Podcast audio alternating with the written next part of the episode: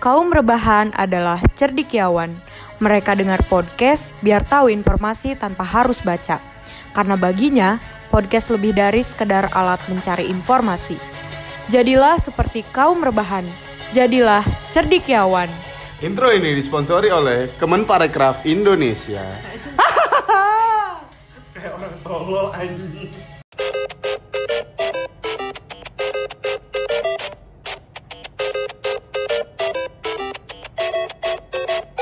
Kembali lagi podcast Tepar episode 4. Teropong pariwisata. Ring ning ning ning ning. Jeng jeng. ngapain sih kayak nggak ada teknologi gitu loh buat bikin back soundnya Ya begitulah. Hore. Jadi minggu lalu kita nggak bikin podcast karena salah satu personil pulang ke kampung, yaitu Kokong. Kokom. Tapi di episode kali ini kita akan bahas apa nih? Kita bahas tentang empat desa wisata yang masuk ke 100 top global kan Satu sih ya top Judulnya global. keren top dong. global kan Ap, eh, lu mau judul apa Kaum rebahan tuh kan cerdikiawan. Masa Oh ada iya, judul bener. aja? masih dibawa-bawa kaum cerdikiawan itu Oke. jangan sampai gue datengin Joe ke sini ya Joe adalah cerdikiawan. Nih, jadi teman-teman, kaum rebahan yang cerdik, kita akan membahas tentang 4 desa wisata Indonesia yang masuk top 100 destinasi berkelanjutan dunia oleh Global Green Destination, Destination Days. By the way, itu apa, Chen? dia ada jadi baga- bagaimana Yud jelaskan Ya gitu aja. Global Green Destination Days itu Tutup dong adalah catatan. ya gimana? Ih, mumpung podcast gak dilihat, Oh, iya. jadi kan gue bisa nyontek. Makanya. Kenapa harus nginget-nginget kalau bisa nyontek? Nah. Global Green Destination Days itu adalah kayak apa ya? Kayak konferensi tahunan gitu bukan sih? Dia tuh diselenggarain di berbagai negara sesuai dengan ketentuannya, kesepakatan kayak gimana. Nah dia tuh membahas tentang uh, green destination yang ada di dunia gitu. Terus dia kayak buat, kayaknya sih kayak buat award gitu ya. Ngasih Yang- award ke berbagai negara iya, gitu. yang punya potensi wisata yang green destination yang bagus gitu. Nah, Indonesia tuh sempat masuk empat empat desa wisata yang masuk dari green destination yang masuk top 100 dunia. Jadi green destinationnya itu aspeknya tuh kayak gimana Yud? Maksudnya kenapa tiba-tiba ada itu? Coba Jadi, coba lu terangin. Gua lagi aja yang kena kan. Terbully gue di sini. Green destination itu jadi adalah uh, destinasi wisata tapi dikelola secara sustainable. Maksudnya adalah sustainable itu berkelanjutan. Dia memperli ah, memperlihatkan, memperhatikan tiga aspek. Yang pertama itu ekonomi, lingkungan, sama culture. Culture. Nah, kalau tiga aspek itu udah dilakukan dengan baik, uh, dipercayai kalau uh, pariwisata itu akan uh, Berkelanjutan. berkelanjutan Berkelanjutan. terus menerus. Kalau terus di maintain tiga aspek itu Bisa bakal buat- panjang lah umurnya. iya, bisa gitu. buat anak cucu Nah. cucu dan cucu cucu cucu cucu cucunya lagi lah Oke, jadi apa aja Chen empat destinasi yang masuk ke sustainable green tour- destination. Ya. yang dinovatif. Yes. Setahu gue tuh ada dua desa di Jogja, ada dua desa di Bali. Hmm. Dan itu tuh da- adalah desa pemutaran yang ada di Bali. Pemutaran, Pemutaran kan? Pemutaran apa pemutaran? pemutaran kali. ya pemutaran yang ada di Bali. Yang Hmm. kedua ada desa Panglipuran yang ada di Bali juga. Hmm, Tiga ada desa Ngelanggeran yang ada di Jogja. Langgeran. Langgeran. Ngelanggeran kan? Iya, Langgeran. Langgeran. Terus ada yang keempat desa Pet Penting. Penting Sari apa? Iya penting sari. Penting banget apa disebutin? Tahu. Emang penting banget dia di hidup lu. Iyalah. Kalau nggak penting buat apa aku hidup? Dih. Garing kamu, keturunan Tasya. Safiri. Dah. Nah, coba jelasin nih. Satu-satu nih desanya kayak gimana. Oke. Mulai dari jadi Tasya deh. intinya intinya kenapa dia bisa jadi sustainable tourism itu dia memperhatikan tiga aspek yang udah bilang tadi. Nah, kalau salah, salah satunya itu dia di Panglipuran Bali ya. Hmm. Nah, dia itu jadi punya 75 hektar hutan bambu Hmm. yang ada di lingkungan itu dan 10 hektar itu vegetasinya tuh masih terjaga gitu. Sisanya? Iya. sih. Sisanya mungkin udah jadi bangunan perumahan penduduk sama sana. homestay. Tapi gini loh, dia punya sistem-sistem kayak waktu itu lo presentasi Yud, inget gak? Panglipuran Apa bukannya tuh? yang desa paling bersih itu ya? Iya. Iya, iya itu. Oh. Tapi emang dia bersih banget sih. Gua pernah ke sana nih. Terus ada Gua lihat di selokannya sampah paling buruk daun. Daun asli. Iya sih. Keren ya? padahal gini ya kalau Sampah misalkan paling jelek daun di sana. Itu juga organik jatuhnya. iya. Iya, bisa dijadiin kompos. Tapi Iya. tapi ada loh itu dia sistem buat ngubah daun-daun itu jadi kompos, sampah-sampah itu. Pokoknya dia punya sistem sendiri kan, Hmm. pabriknya sendiri buat ngolah si komposnya itu. Padahal kan gini ya. Sampah buat ya, jadi iya, kompos. heeh. Itu artinya mindset orangnya bagus banget ya? Iya. Setahu gue ya, kalau di Hmm. Bali kan dia menganut ini apa? Trita Ah, prinsip Trihita Karana. Mm-mm. Jadi apa sih baik ke manusia? keseimbangan. Iya, antara- keseimbangan antara baik ke manusia, baik ke alam sama baik ke Tuhan. Jadi mereka tuh benar-benar ngejaga relasi ketiga aspek itu, Tuhan, alam sama manusianya itu sendiri. Iya, jadi nyaman kan. Iya, jadi nyaman. Tapi benar sih, gue masuk ke sana nyaman banget sih. Itu bersih banget, gak ada ya ilah paling paling buruk yang gue temuin deh cuma satu ya sama gue jalan dari ujung ke ujung Hmm. bungkus permen satu udah Wow. Tapi padahal Sisanya daun. Padahal gini loh kalau itu juga daun misalkan- itu juga daun jatuh dari pohon bukan dibuang gitu Ya iyalah siapa orang mau bawa daun. iya juga sih siapa yang mau buang daun ya Tapi maksudnya gini, kalau misalkan eh, setiap tempat yang mengadakan destinasi wisata atau em, dikunjungi oleh orang tuh pasti orang tuh ngebawa sampah dan itu pasti. Nah cara dia eh, nata tong sampahnya per meter ada berapa itu Ah. pasti Iya eh, sih, di, benar. direncanakan gitu. iya udah terplanning gitu udah ada diprediksiin kira-kira nih udah gitu eh, maksudnya kalau kata gue juga wisatawan segan kali udah dapat udah Iya dapat sih. rekor dunia dapat award Pasti lah. global gitu loh maksudnya masa iya masih ada wisatawan yang mau buang sampah sembarangan Tidak tahu buat apa diri. emang mau bikin challenge gitu Makanya challenge melanggar peraturan desa penglipuran Makanya. buang sampah sembarangan kenapa nggak boleh kayak gitu, Kom? Ya Allah, kok kamu aja belum ke sana. ke sana dulu dong kasihan eh di antara kalian berdua baru saya yang ke sana Tapi gue juga ini loh pernah ngangkat eh, PKM tentang desa Penglipuran. Jadi dia kayak tentang kode etik gitu. Jadi Hmm. eh, dia tuh masih belum memperhatikan 10 kode etik pariwisata oh ya yang ada di lift lift kita itu loh. oh iya Iya. Dan itu itu ada di lift STP Iya. STP Trisakti sih Kalau mau lihat datang ke STP. STP itu juga kalau belum diganti Iya, jadi masih ada kekurangan lah beberapa hal. Cuma hampir semuanya bagus sih. hmm. dia sih keunggulannya apa sih kalau dia selain bersih gitu-gitu kegiatan wisatanya gimana Konservasi lingkungan. Hmm. Terus Konsepnya juga ini kan community based tourism kan? community oh based. iya benar-benar. Dia konsepnya itu kebanyakan kalau destinasi wisata des mengembangkan desa itu biasanya community based tourism. Itu tuh apa? Apa Chen nggak gua aja yang jawab. Jadi kalau jelas.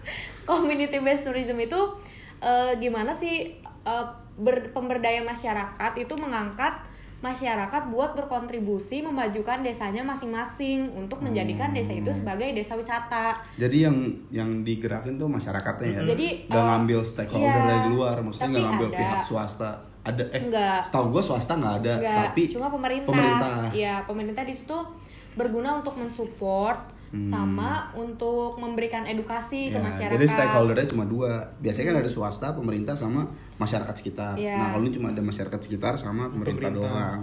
Tapi bisa juga dari mahasiswa, Hmm. dari universitas gitu bisa. Ya tapi yang gerakan juga pemerintah dong. Iya, pemerintah sih. Bagus sih kayak gitu. Jadi kan kayak lu mau ngajuin pariwisata lu caranya cara paling awal tuh biar ini ngikut apa ngikut sertakan biarin ma- masyarakat buat ngikut ini ngangkat pariwisatanya Iya. dengan cara memperbagus lokasi destinasinya Tapi gitu. gue kaget sih denger yang tadi berapa omset omset desa penglipuran berapa sih berapa berapa ini mm ya? Miliar sampai miliar. Miliar ya? berapa miliar Hampir Gila. semua destinasi wisata, desa wisata itu sampai 3 miliar, 2 miliar. Semua. Yang benar-benar yang terkelola udah gitu maksudnya. terkelola misalkan udah Omsetnya bisa miliar-miliaran. iya sampai miliar jadi Gila. kenapa kayak gue nih di daerah kuningan kan deket Linggarjati ya? iya dek deket istilahnya gunung lah kawasan pegunungan nah itu tuh pasti harusnya tuh dikelola karena di setiap ada gunung di situ ada sumber potensi desa wisata Ah, iya sih, di mana pun Sih. gitu Hmm. Tapi tapi uh, masyarakat di sana juga diedukasi buat masalah ini sih apa pembuatan produk gitu Mm-mm, jadi jadi- kalau di sana gue ke kan gue ke Penglipuran waktu itu Mm-mm. dia tuh punya minuman khas gitu loh Iya, apa ya namanya? gue lupa namanya apa tapi tuh dia herbal minumannya Iya, gue gue pernah tuh Hmm. orang lu pernah presentasi. Iya sih, gue pernah presentasi waktu di kelas. Pokoknya katanya sih rasanya segar, coba berhubung gue nggak suka. Kalau nggak salah dari buah-buahan ya. Gue nggak suka buah-buahan, jadi gue nggak nyobain. Sama dia jualan kain tenun, motif Yes, asli penglipuran. Tapi gue lupa motifnya apa.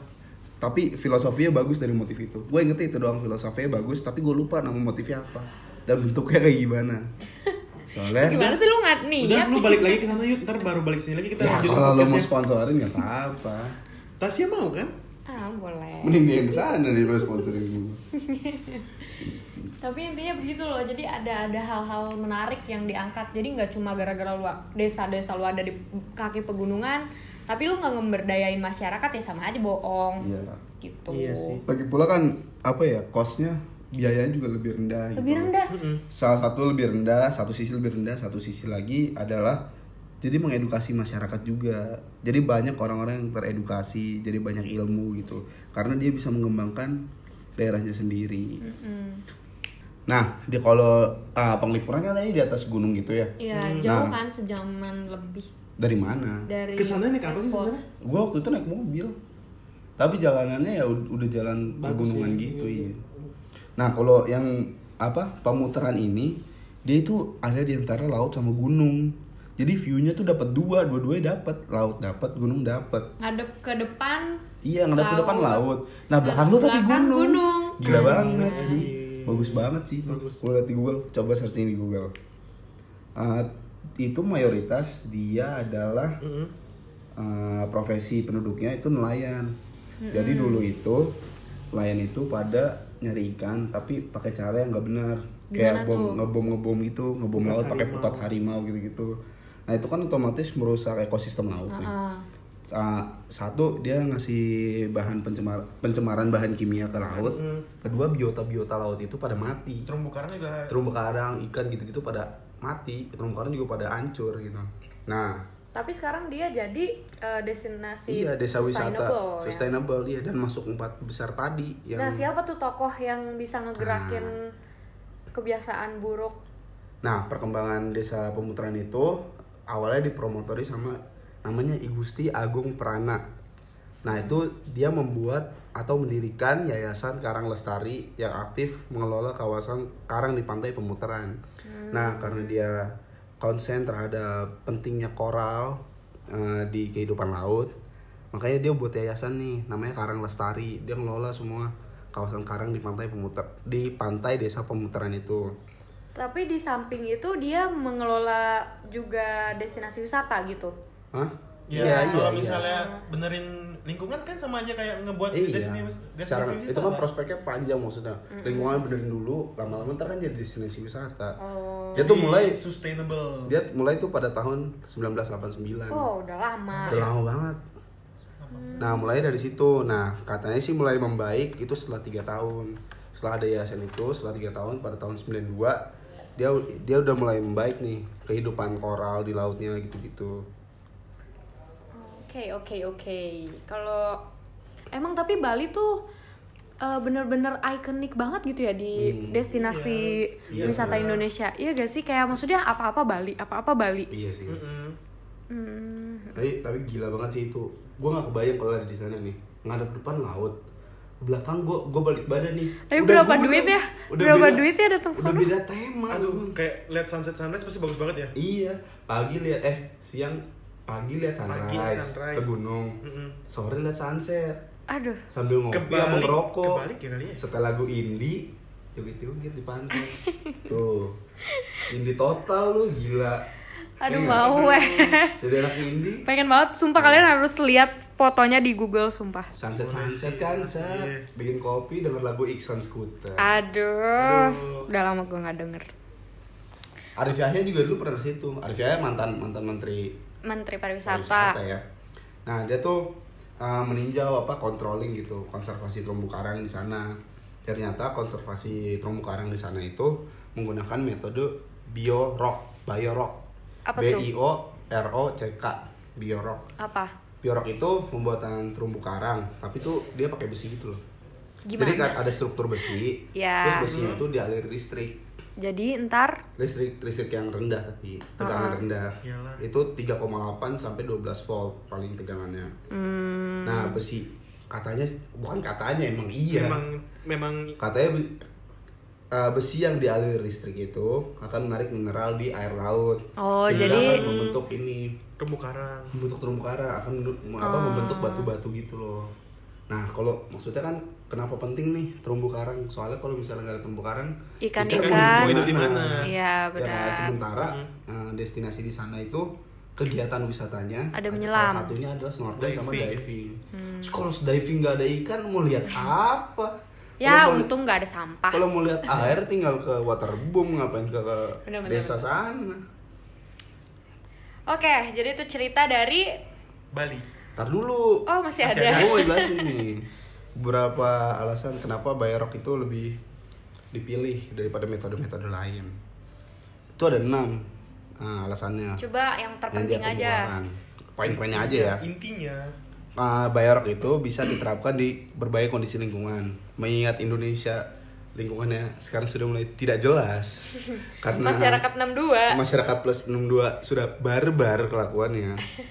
Lingkungan jadi nggak jelas. Kayak sekarang kita aja deh. Musim hujan masa udah sekarang bulan apa? Harusnya kan mulai dari September kan? Iya, ber ber ber. ber- ber- Akhir kan awal-awal November ini baru mulai ini, baru mulai hujan.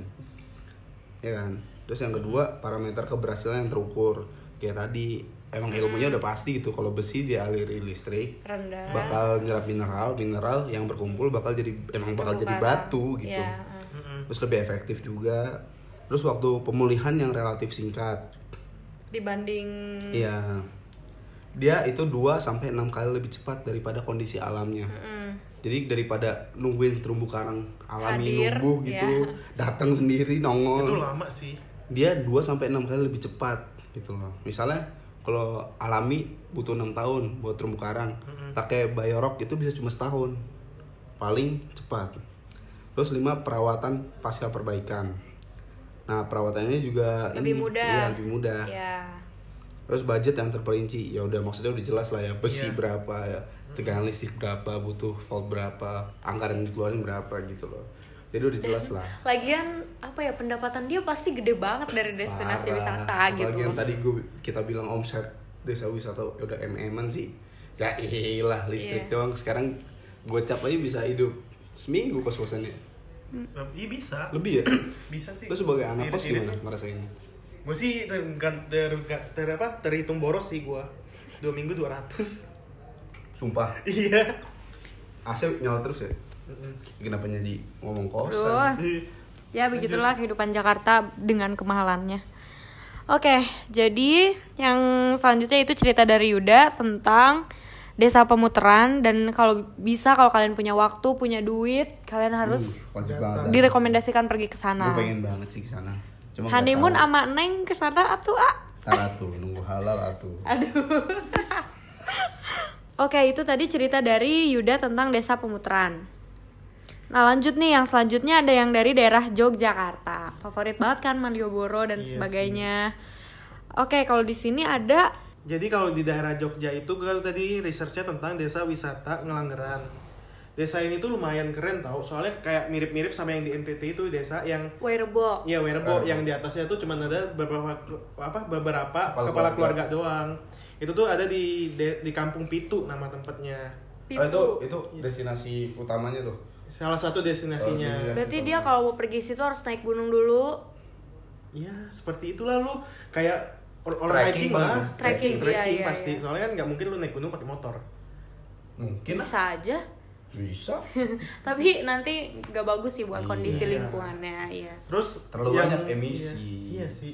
Terus selain itu juga lu kalau misalnya lu nginep di sana, tinggal di sana, lu bisa ngeliat sunrise di sana, sunrise ngeliat kota Jogja bisa. Oh. Full view Jogja dari atas gitu ya. Yes. Mantap, mantap. Terus selain itu juga dia juga punya program live in. Jadi lu kalau misalnya lu sekolah di sana, dari sekolah tuh ntar lu dikasih program live in. Jadi lu tinggal di desa itu selama beberapa hari untuk belajar tentang Budaya. tentang kehidupan orang sana seperti itu. Kayak kayak KKN gitu kan sih. Iya, cuman ini buat anak SMA. Oh buat anak pelajar masih Buat pelajar. pelajar. ya. Tapi dia udah dapat award apa aja tuh? Tadi sih dapat ini dia di- udah diakuin sama G- UNESCO Geo sebagai Global Geopark. Geosite ya? Iya, seba- namanya diakuin sama diakuin. Geosite. Diakuin sama Bukan. UNESCO. Oh. Dengar dulu, Diakuin. diakuin sama UNESCO sebagai Global Geosite. Ah. Nama tempatnya itu jadi Geosite Gunung Sewu. Oh, jadi geosite. Jadi dari situs situs geografi Iya, ya. situs Salah satu geografi. situs Jadi- geografi yang penting ya. Se ASEAN kan itu? Iya. Tahun 2017. 2017. Itu yang gi- apa Gunung Api Purba itu. Mm-mm. Lokasinya di Gunung Api Purba. Iya. Hmm, Selanjutnya silahkan kau kau. Oke, lanjutkan. jadi yang terakhir itu ada Ini desa desa paling penting. penting banget untuk Penting dibahas. banget untuk dibahas. Enggak, enggak. Emang nama desa itu Penting Sari yang ada di Yogyakarta. Nah, kalau dia itu ada di Sleman sih lebih tepatnya, di bawah kaki Gunung Merapi. Terus emang dia tuh baru mulai tahun 2008. Mulai apa? Mulai ngebuat jadi desa wisata gitu. Oh, mulai ngebuat atau mulai booming? mulai enggak mulai dibuatnya Mulai dibuat. 2008 iya nah terus ada Jadi om itu dia bukan desa dong. desa wisata desa, oh, desa wisata, wisata. Jadi itu desa wisata mulai 2008. iya Oh. jadi gini Jelaskan dong. Des- Gua- gua bedanya dimulai jadi desa wisata 2008 kan gua kira itu awalnya kirain gua hutan terus 2008. tiba-tiba 2008 muncul desa 2008 ke bawah kirain gue itu kota. enggak loh Terus jadi kena gempa terus jadi desa. Allah Akbar seperti Enggak, intinya gini loh, bedanya desa biasa sama desa wisata ya kalau misalkan desa wisata itu desa yang mengedepankan aspek-aspek pariwisata Ah, sebagai kegiatan Utamanya. utama atau pendapatan masyarakatnya itu bersumber dari kegiatan wisata Pariwisata. gitu. Nah, itu pada tahun 2008 tuh dia baru mulai. Apa sih yang diangkat? Yang diangkat itu keaslian budayanya juga, alam sama sosial. Nah, kalau di budayanya itu dia kayak rumah-rumah khas joglo gitu banyak yang dijadiin homestay gitu. Oh, ya. kental banget ada budayanya ya Ya, lumayan Berarti karena- selain selain nginep, seenggaknya mereka tahu lah bentukan rumah adat Jawa tuh kayak gimana. Kalau Sunda di gua kayak udah pada hilang gitu loh. Susuhunan capit gunting, tahu kan gue? Tagok tagok anjing. Tahu. eh. Dulu kan gue SMP di Sukabumi. Oh. Gila, dulu gue apal aksara Sunda cuy. Wih, Gila, gue nulis puisi bisa pakai aksara mantan Sunda. anak pinter. guys Mantan. guys back to the topic guys Oke. Terus eh, biasa kalau misalkan destinasi wisata itu sistem kerjanya itu menggunakan pemberdayaan warga sekitar kayak sistem Penglipuran ya. eh, CBT tadi. Community based. Iya. Tourism. Mm-mm. di sana ada apa aja sih Di sana tuh jadi ada berbagai destinasi ya kayak pancuran suci, ada batu persembahan, batu dakon, ada luweng. Kalian tahu nggak sih itu apa? Kalian pasti nggak tahu itu apa. siapa yang mau semedi kok Nggak jadi gini, eh, dia tuh sebagai destinasi wisata, ada beberapa destinasi wisata yang mengangkat hal-hal mistis mistis kayak kepercayaan kepercayaan wah kalau lu datang ke sini Yang bakal awet gitu ya? muda iya Animisme, dinamisme gitu. Jadi kayak kayak apa ya dia mengangkat sebuah cerita tentang eh, sebuah destinasi gitu loh Hmm. kayak misalkan kalau Borobudur nih yang waktu itu kita bahas reliefnya itu diangkat sebagai sebuah cerita Hmm, Dari sebuah cerita. Heeh, dari sebuah cerita diangkat sama masyarakat ya udah jadinya emang terkenal cerita-cerita Hmm. itu kayak misalkan di sini pancuran suci Sen- Sendang Sari itu dia mempercayai bahwa pertemuannya Nawang Mulan sama Joko Tarub terus kalau orang datang ke sini bisa menyembuhkan berbagai penyakit hal kayak gitu Airnya juga lah, airnya ya. Mm-mm, Kayak ceritanya. air, air suci. Iya. Mm, kayak ini lah fairy apa fairy tale lah ini ya Ah, ngerti gue. Kayak fairy tale. dongeng mm-mm.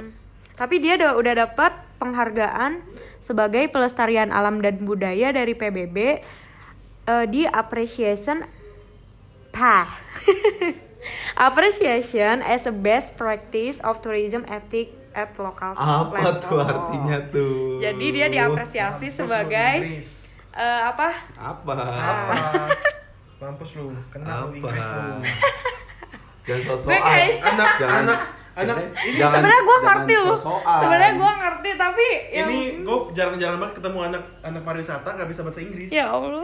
Jangan sosokan makanya Ah, makanya sudah gue bahasa gak mau dan udah coba lu terangin yuk. Mana sih? Tadi pas gue nulis gue bagus deh ngomongnya perasaan. Mana? Ini nih. Oh, appreciation as a best practice Dah, of tourism dah. ethics and local level. Oh, jadi dia apresiasi sebagai tourism yang Mempertahankan et- etnik, mempertahankan budaya, etnis, etnis, etnis. etniknya dia. Coba Apa? gua mau Iya, tes. budayanya dia gitu loh. Terus uh, sejarah-sejarahnya dia sama local level. Maksudnya ya uh, Budaya. apa sih kearifan lokalnya gitu. Cheers. Dari mulai manusianya, kegiatannya, alamnya gitu-gitu deh. Budayanya. Oke, iya, itu juga. Oke deh, pembahasan di sini Tapi itu rada mistis gak sih? Maksudnya nganut-nganut ke arah agama-agama Bukan Iya. agama. bukan agama apaan sih? Yang itu percaya dinamisme Iya, animisme dinamisme gitu. Iya. Itu masuk dinamisme Iyalah. animisme gak sih? masuk deh kayaknya. Percaya sama yang zaman dulu zaman dulu gitu. Masuk Kayak ya? enggak maksudnya karena nenek moyang zaman dulu kita menganut kepercayaan animisme dinamisme ya masuk lah. Eh, Dan sekarang masih sih. dijaga gitu. Ya. Oke. Bagus sih, jadinya kayak budayanya jadi banyak gitu loh. Hmm. Jadi ter Iya. terjaga lah gitu ya. Hmm. Oke. Udah oke-oke nih, gue udah mau balik. Ah. mas, Jadi curhat. tutup Mas. Padahal kan kayaknya masih banyak perlu dibahas ya. Enggak udah cukup. udah cukup pulang. Oh iya, omset dari Oh, budaya tadi tuh sendiri yang nambahin. per tahun nih, tahun 2017 aja udah 2,5 miri- miliar. Mirial. Jadi kalau per bulan itu mereka dapat 200 juta duit, Gila. Cok. Duit. Lu bisnis. Omset, omset. Berapa duit lu bisnis dari bisnis lu? Gak nyampe sih segitu. Nah, 1 juta bisa beli cilor banyak kom ya. Yo, ya, berenang mandi ya cilor. Berenang lo pakai cilor. Nah, eh, jadi itu adalah ringkasan kita membahas tentang empat desa, wisata. yang masuk 100 top global. Mobile Legend. Wah, bukan glo- bukan Top Global Mobile Legend nih. Top Top Global de- eh, apa? Green, Green Destination, Destination. Days. Nah, itu masuk 4 dari Indonesia dari 100 yang ada di dunia. Jadi kesimpulannya adalah des- desa wisata itu adalah Penting sekali untuk dikembangkan. tapi des- desa wisata itu adalah apa? Oh, Desa wisata itu adalah apa? sebuah desa yang Dikelola dan mendapatkan hmm, pendapatan dari kegiatan wisata. nah ya soalnya mereka juga mengutamakan pariwisata. sebagai komoditas utama mereka dalam menjual desa mereka sendiri. Tuh. Nah, itu penting uh, bagi desa wisata untuk menjaga uh, sustainable, Sustainable. tourism agar terjadi di desa wisata itu sendiri. Karena dari tadi kita bahas secara nggak sadar kita udah nyebutin komponen utama dari desa wisata tuh ya alam dan alam termasuk salah satu aspek dari uh, sustainable tourism itu sendiri. Alam budaya sendiri itu menjadi daya tarik gitu loh.